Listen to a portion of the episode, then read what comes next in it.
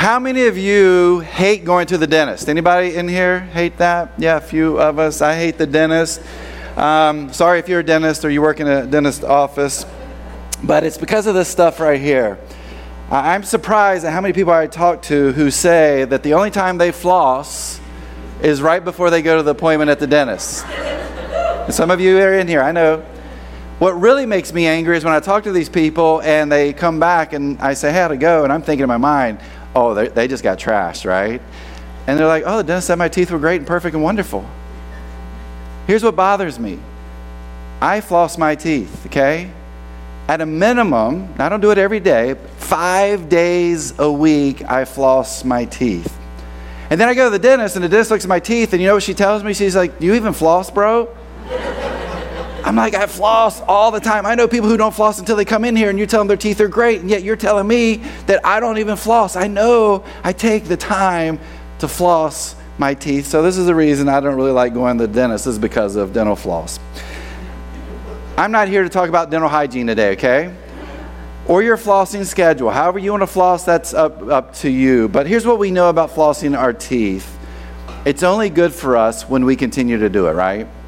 Like we know over time that the more we floss our teeth, the better our teeth will be. That, that it'll take care of the plaque, it'll keep our, our mouth clean. But it actually, what they found too, is that it'll keep our bodies more healthy when we floss on a continuous basis.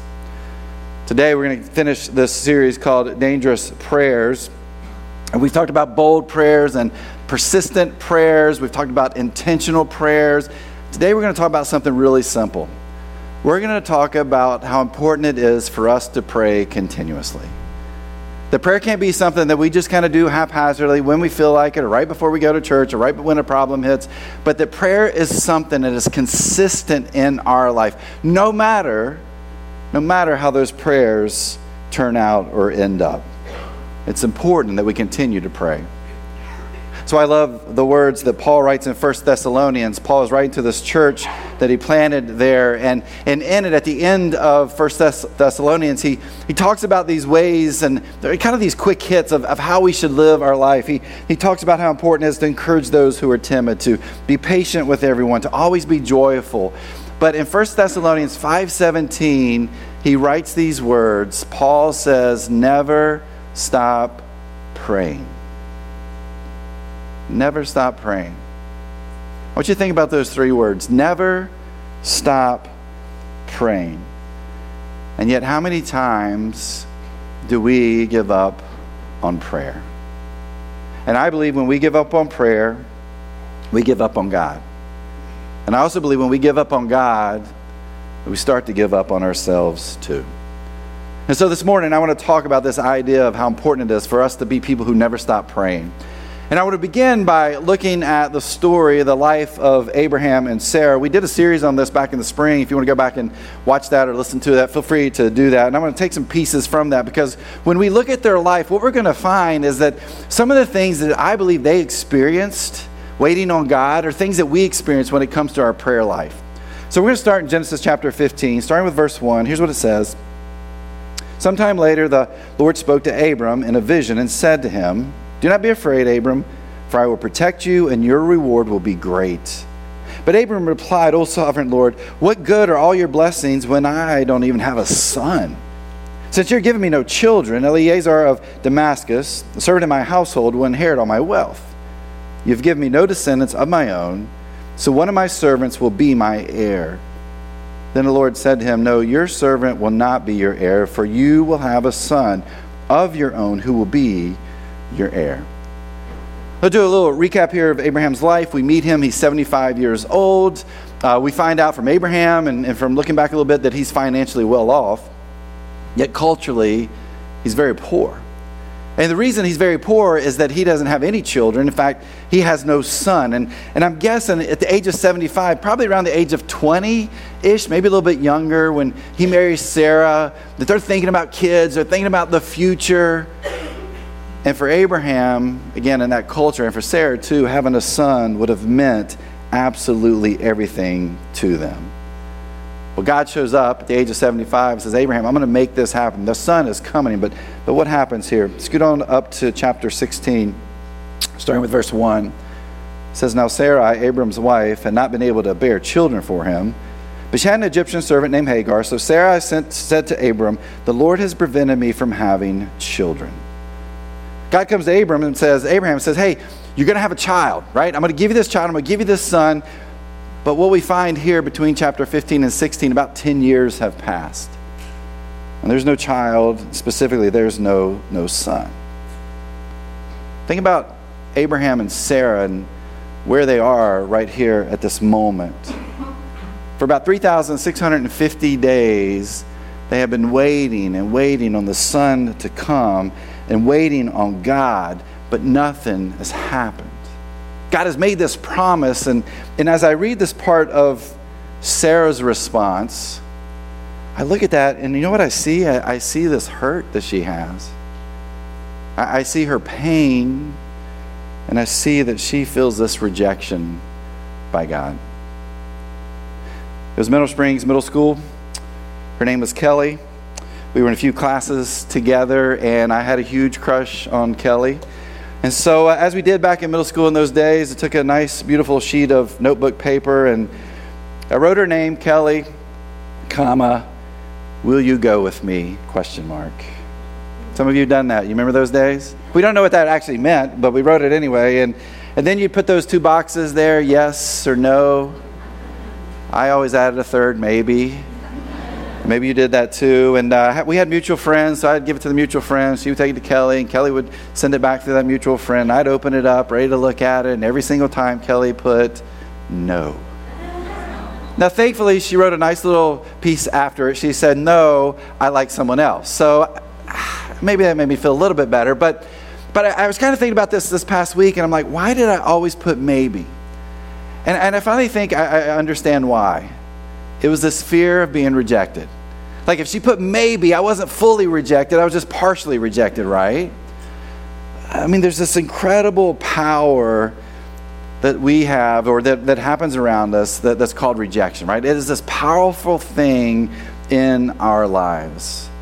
And I believe all of us fear rejection.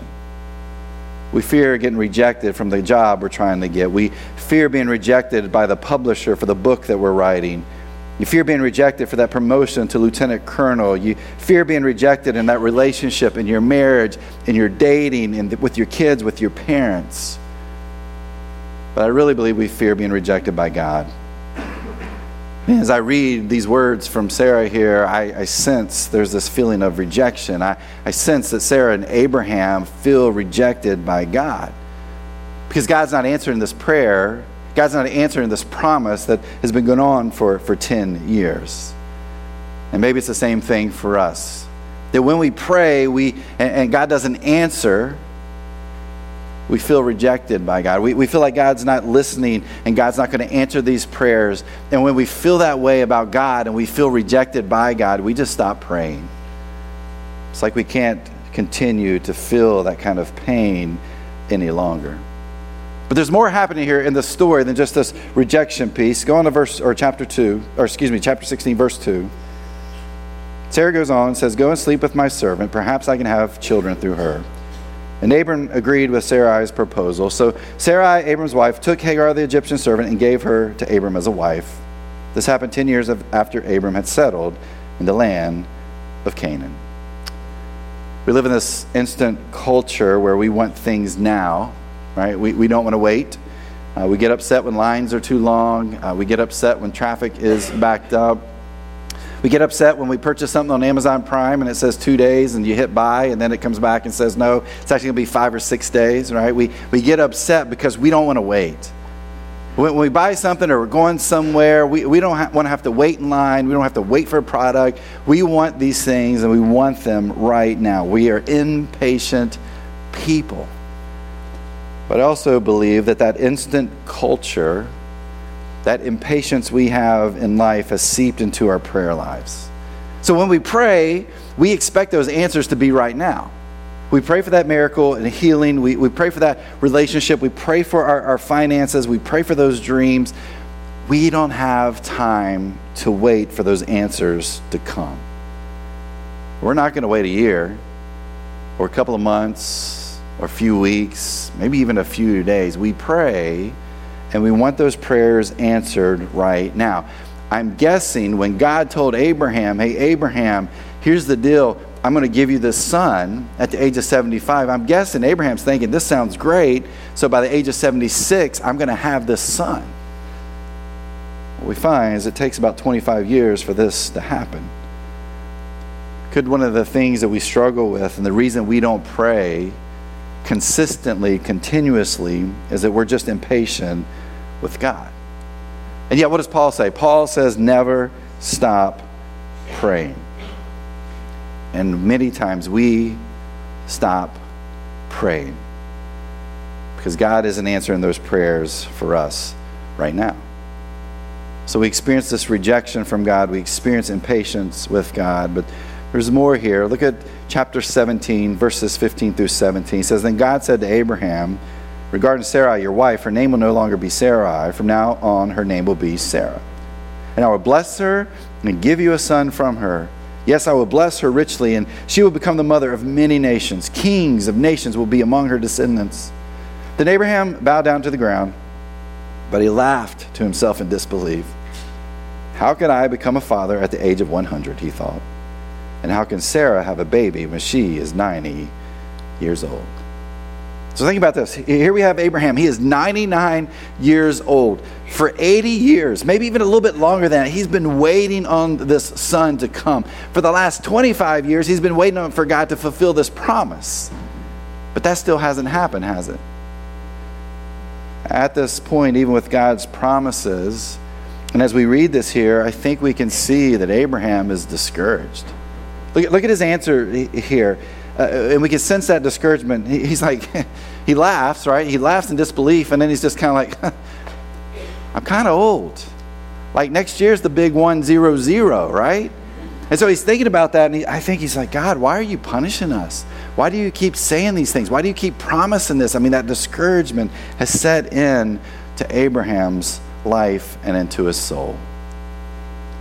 We're, we're familiar with discouragement. Um, when, I think about discouragement, I think about sports. I, I, love sports, I love playing sports. And as you get you know, a little bit older, we become uh, sports warriors or weekend warriors when it comes to the sports we do, which means we just go play, we don't really practice, right?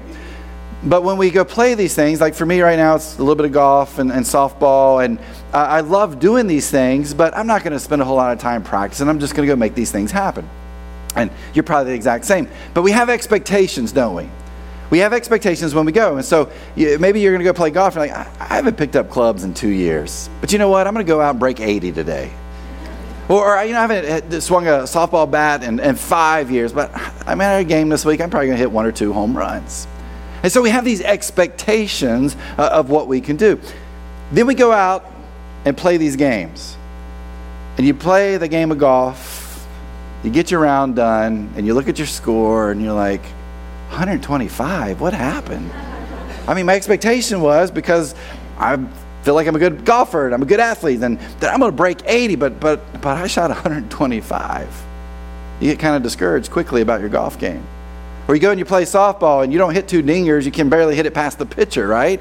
And again, it's like, what's going on here? I have these expectations of what I'm going to do, and, and those expectations aren't coming to life. Same thing with prayer.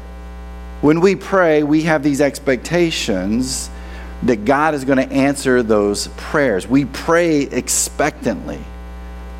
But yet, too often, when we don't get the response that we want from God, we don't get the answer that we want from God, when it's taken too long for God to answer those prayers, those expectations can turn into discouragement.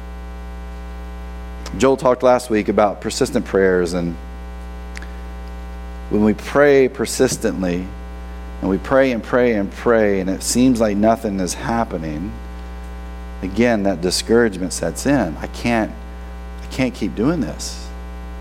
I can't keep putting myself out there for, for God because I feel like God is rejecting me. I feel like God isn't answering my prayers. I'm getting impatient with God. I can't keep waiting. And those expectations we have in prayer become discouragement, and we stop praying. My guess is that all of us have probably experienced that in prayer. We've experienced rejection. We've experienced impatience. We've experienced discouragement. And maybe that's the reason that you've stopped praying right now. But can I take you back to Paul's words in 1 Thessalonians? Never stop praying. Never stop praying. Why is that important? Let's look at the end of the story of Abraham and Sarah, chapter 21 of Genesis. The Lord kept his word and did for Sarah exactly what he had promised. She became pregnant. She gave birth to a son for Abraham in his old age. This happened at just the time God had said it would. 25 years have passed since God made that promise to Abraham he would have that son. 80 years have passed since those dreams of having this son were a part of, of Abraham's life. After years of prayer and waiting and feeling rejected and feeling discouraged and being impatient with God and taking matters into their own hands, finally, after all those years, God came through. As you take an inventory of your life right now, those things that you desire, that you hope for, that you're dreaming about, that you need, that you're looking for in your life, maybe, maybe you feel like those prayers aren't being heard. And too often, that's the reason we stop praying. But, but let me tell you, the answer is not to stop praying, the answer is to never stop praying. And one of the reasons may be that God's answer for us is way down the road somewhere. I mean, this is 25 years that they waited for this prayer to, to come to fruition. Or maybe it's that we're missing what God is really up to in our lives and around us as we pray. So, why is it that we should never stop praying? Well, let me share with you a few ideas here, and there are many more, but there's four things I think as I look at the life of Abraham and Sarah, and as I think about our prayer lives. And again, what we're talking about today is so simple. We're just, we're just talking about making prayer something we do continuously, making prayer something we do consistently in our life on a daily basis. Here's some, here's some kind of thoughts on this. First one is this continuous prayer strengthens our faith. We, have talked about this quite a bit in this series, so I'm not going to uh, talk much uh, about this, but let me hit this quickly. You look at Abraham and Sarah, God answers those prayers, right? God gives them this son. Do you think at that moment when Isaac is born, their son, that their, their faith lessens? Or do you think that faith strengthens? I'm pretty sure it got stronger. Sure, they're floundering quite a bit in this whole scenario, and there are times where they give up on their faith, and there are times where they hold on to their faith, but I, I bet that faith grew stronger after all those years and that son was born. See, prayer is an act of faith. We, we don't pray to get something from God. And yet, in our minds, that's what we think, right? We're praying because I need something from God. I want to get something from God. We pray to show God that we have faith in what God will do. And we believe in the power of God to answer those prayers however God sees fit. And you know what? It may not be the answer we want. And it may be a prayer that is answered years down the road. But we pray continually because we have faith that God will answer. And that faith only strengthens if we continue to pray. So, continuous prayer strengthens our faith, but continuous prayer also strengthens our relationship with God. Not only does our faith strengthen as we continue to pray, but our relationship strengthens with God. And here's what I mean we will find out that we become more dependent on God the more that we pray. One of the commentaries that I looked at for 1 Thessalonians 5:17, the, the writer of the commentary, Leon, Leon Morris, he, he wrote these words. He says, It is not possible for us to spend all our time with the words of prayer on our lips, but it is possible for us to be in all our ways in the spirit of prayer, realizing our dependence on God for all we have and are, being conscious of His presence with us wherever we may be, and yielding ourselves continually to Him to do His will. I, I read Morris's commentary there about that passage, never stop praying, and it makes me think of a small child. Right? When, when a child is born, you can just lay them on the ground, but they're not going to survive very long if if no one's there to help them, right? And so a parent or someone jumps into their life, and what's the parent do? The parent feeds the child. The parent helps the child go to sleep. The parent changes their poo poo diapers, and the parent puts clothes on them and bathes them and gets them to their doctor's appointments. I mean, that, that child is fully, fully dependent on that parent. Same with God. That when we pray, and when prayer is a regular part of our, our lives, it strengthens that relationship that we have with God. And over time, because sometimes it takes us a little bit of time, we're not like a child who kind of sits there and expects this from a, a parent, but we're going to realize over time how dependent we are on God. Not only is our faith growing, but that relationship with God and our trust in God and our belief in God and our understanding that God wants the best for us builds over time. And so, whatever God decides to do through the prayers that we pray on a continuous basis, we accept them because we understand that what God may want for us is way better than the things that we may be praying for. But we continue to pray because we want to become more dependent on God and that relationship with God. So when rejection creeps in, and we understand we've got to be dependent on God and we continue to pray, even when we're feeling the sense of rejection, our prayer is going to strengthen that relationship with God. When impatience takes over and we want to do our own thing, we, we are reminded that we're dependent on God. When we feel discouraged and we can't believe that God's not doing the things that we're asking or wanting to do, then that relationship with God, because we continue to pray and because of that dependency on God, we may feel discouraged, but we understand that God has something better for us. Continuous prayer strengthens our relationship with God and makes us dependent on God.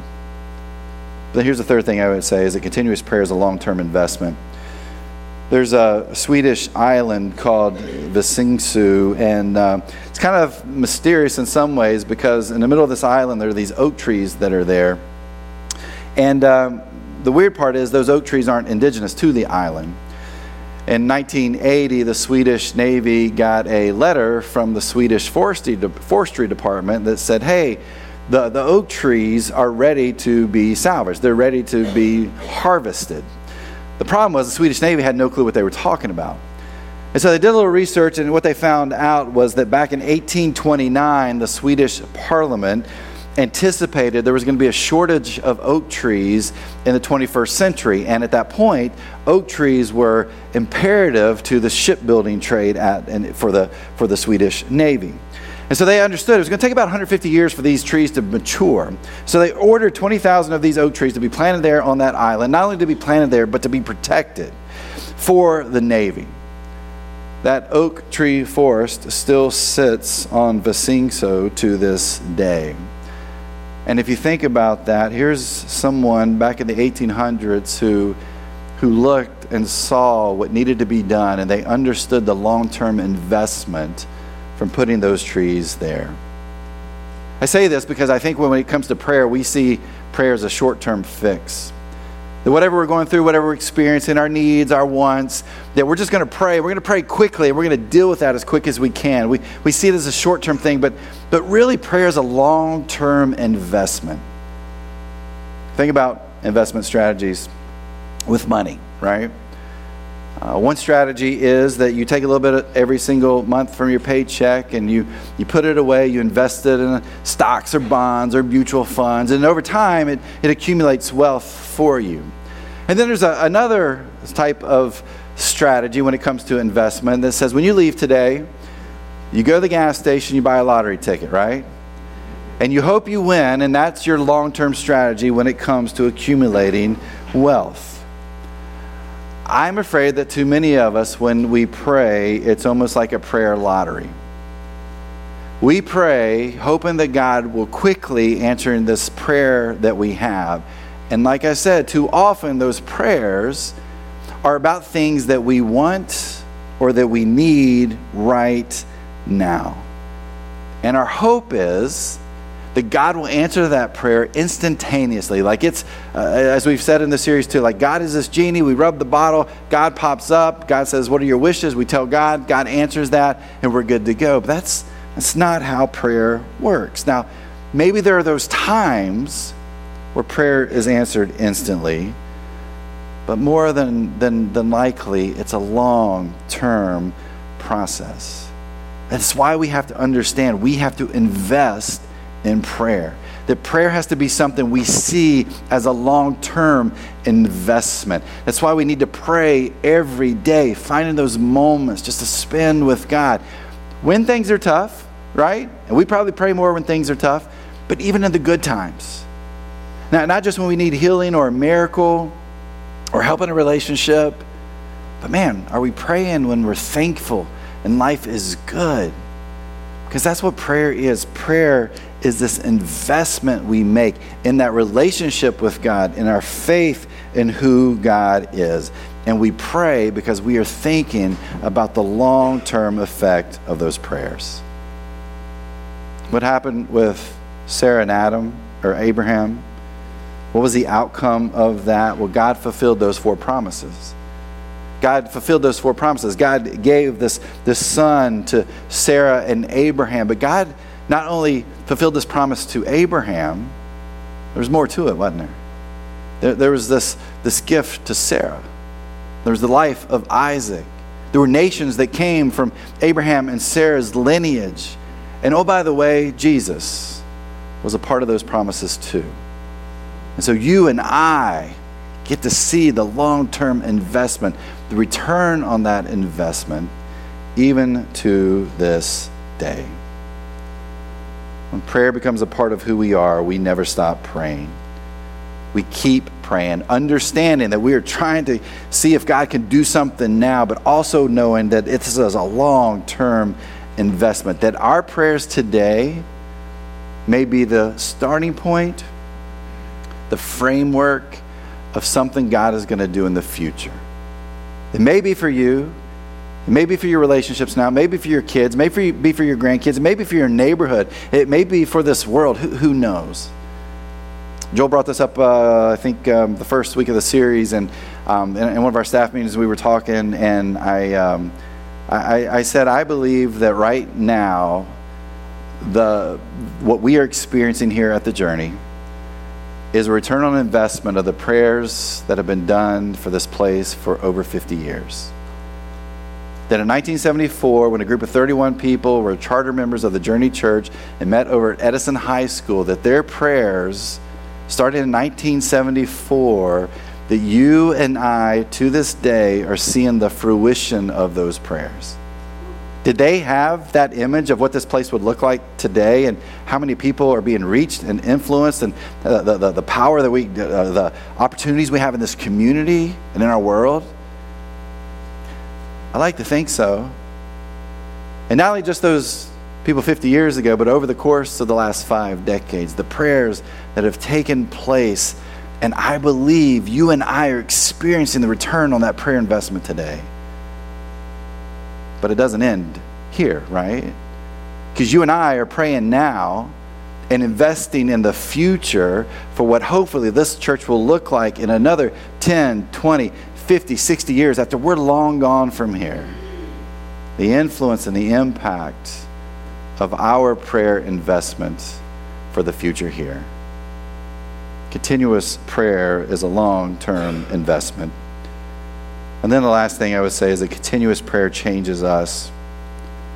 And maybe I feel like this is probably the most important piece here.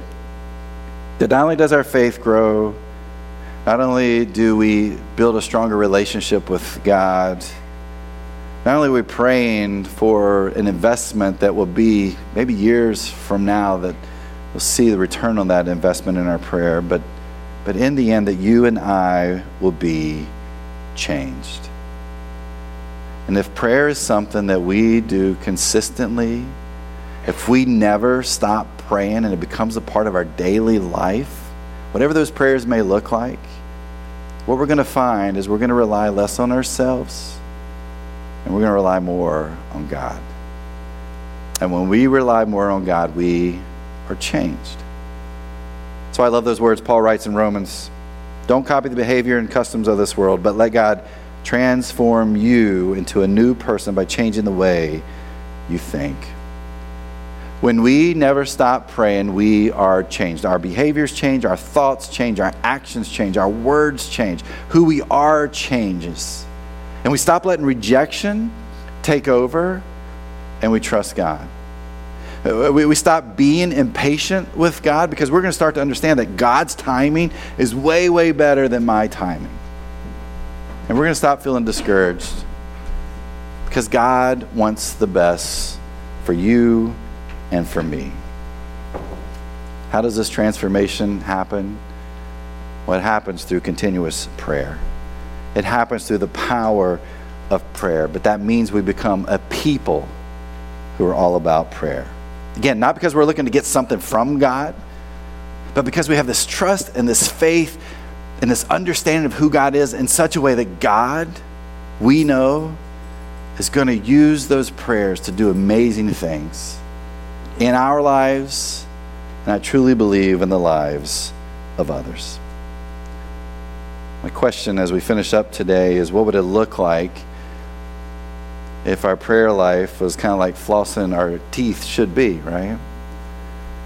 What if our prayer life was something that we focused on and we did and was important to us every day that we lived? What if every day we spent a few moments in prayer? Our faith would grow. That connection to God would become so much stronger. We would be changed. The world around us and our family and the people we know, they will be changed. There's investments for the future. But here's the problem you and I cannot stop praying. So may we be people who take those words from Paul and live them out every day and to never stop praying. If you want to pray dangerous prayers, make them bold, intentional, make them persistent, but never stop praying them because God will use them in incredible ways.